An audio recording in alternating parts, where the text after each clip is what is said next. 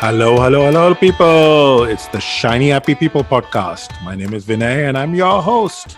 You're back again. I know what you're all expecting. For our regular listeners, you're waiting for an Insights 10 in 10. Well, I've got some good news and bad news, depending on your perspective. We are putting a pause for the Insights 10 in 10 series of episodes. We have done seven different insights 10 in 10, ranging from innovation a couple of weeks ago to topics like stakeholder management, networking, trust in leadership. We started with resilience all the way back in January. And uh, we've done seven episodes, uh, as I said. To be honest, didn't get a lot of feedback from all of you. Uh, I kept mentioning each time if you are looking for any specific topics, let us know didn't get a lot of that. So we decided to put the Insights 10 in 10 on pause. And uh, maybe that's the bad news for some of you. But the good news is never say never again. We're happy to restart the Insights 10 in 10 when you all write in and say this is a topic you would like some tips, best practices, and some guidance on. So, Insights 10 in 10 may be back, but it's all in your hands, folks. So we'll continue to have our guest interviews every other week. Got a very exciting lineup of guests coming in from all over the world, talking about varied topics and sharing their life journeys and their tips as well. So continue to stay tuned to that. And we're going to sign off today's episode with a very quick catch up on some of the best lines from the Insights 10 in 10 series, picked by our own producer, Remuna. She's going to pick her favorite topics and favorite insights. She's going to share those. And here are the clips.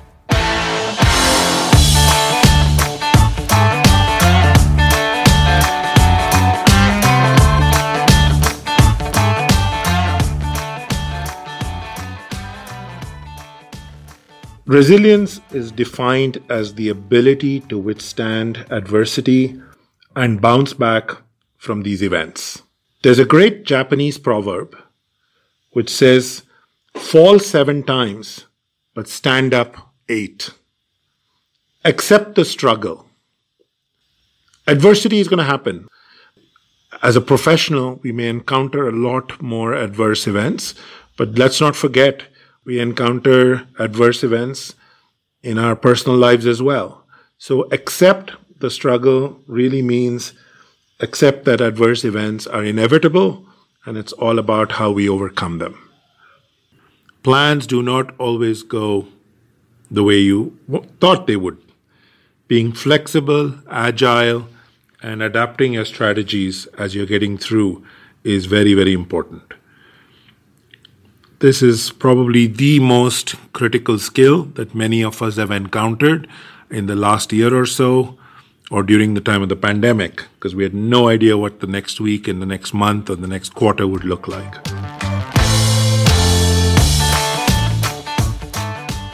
Branding is what people say about you when you're not in the room. This is such an essential skill for any professional out there.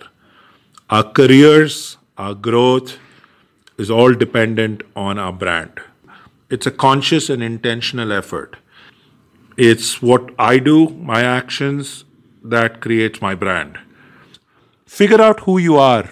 What do you want to stand for? Know what, you know, any brand needs to stand for something. So start with figuring out what you want to stand for. Be genuine and authentic. There's a great um, quote by Oscar Wilde where he said, Be yourself, everyone else is already taken. Live your brand. Your personal brand is not just you. So remember, if you don't take an active step in building your brand, somebody else will build it for you. And that's pretty dangerous.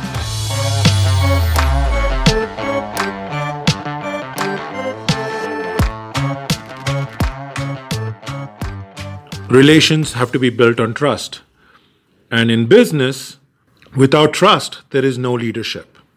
In fact, the very first job of a leader is to inspire trust. As Warren Bennis once said, trust is the lubrication that makes it possible for organizations to work. You can't really build trust if you yourself are not doing things that create trust. Leaders have to be role models for trust building. To get trust, give trust. You know, Lao Tzu once said, He who does not trust enough will not be trusted. There's a great book I want to recommend. It's called Trust and Betrayal in the Workplace by Dennis Reina and Michelle Reina, both PhDs who have done some amazing research on trust. And in that book, uh, Dr. Michelle Reina says, Trust is the bridge between the business need for results and the human need for connection. So, that whole listening fully, being present, is that human need for connection. We don't necessarily need agreement all the time, but we need that human connection.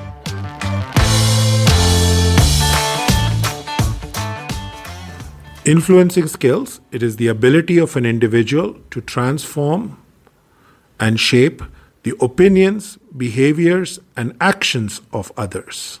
It is such an essential skill today. In fact, people say that being able to influence others is one of the most extraordinary assets in the professional world. Now, influence is not manipulation, influence is not persuasion. Influence is really about working with someone to solve an issue. The what is the issue, be flexible to how that issue is resol- resolved.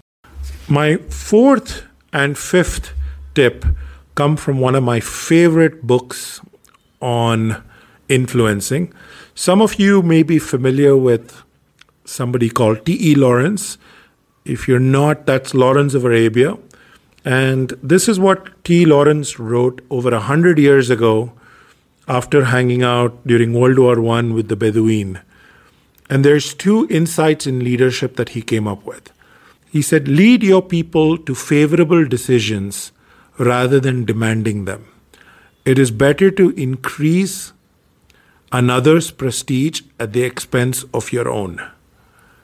This is a really, really cool thing, and it just was something from over a hundred years ago. This is really about checking your ego at the door. You know, I love that it is better to increase another's prestige at the expense of your own. And I will just add, as long as you get the the problem resolved or the issue done, does it matter whether you take credit for it or somebody else does? The other tip I have from T. Lawrence's book is something that just blows my mind away when he said, When you do not have the support of the leader, then gain the support of the subordinates who will say good things about you to the leader. Right? Think about it for a second. It is about managing the ecosystem and managing all the stakeholders that you need to convince when you're trying to influence people it is actually a very, very significant insight into influencing.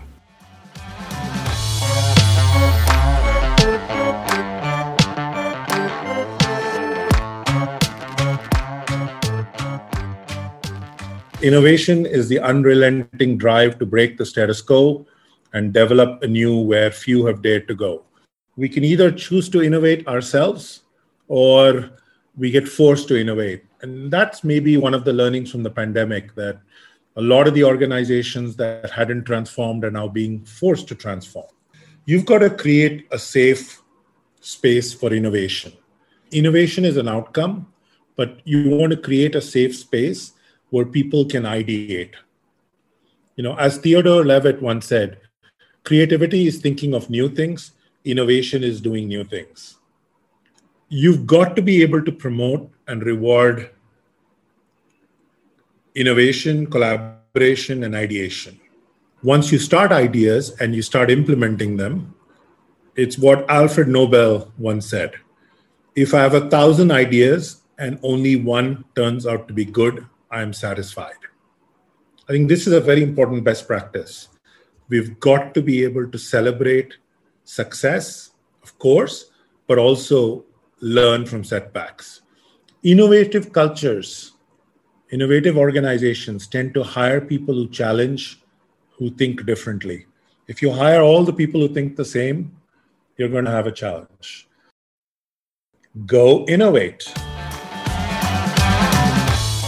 Listening to the Shiny Happy People podcast. Subscribe to us on your favorite platforms. This podcast is sponsored by C2COD, your organizational development consulting partner, bringing people and strategy together. Follow us on Twitter, LinkedIn, Instagram, and Facebook using the handle at C2COD and get updates on our upcoming episodes. And before I say adieu on this, next week we've got a very exciting guest, uh, a lady who started her career in the corporate world and decided to make a big shift and go off into the area of sustainable products. Uh, amazing journey, really enjoyed talking to her. So come on back next week. Stay tuned, folks.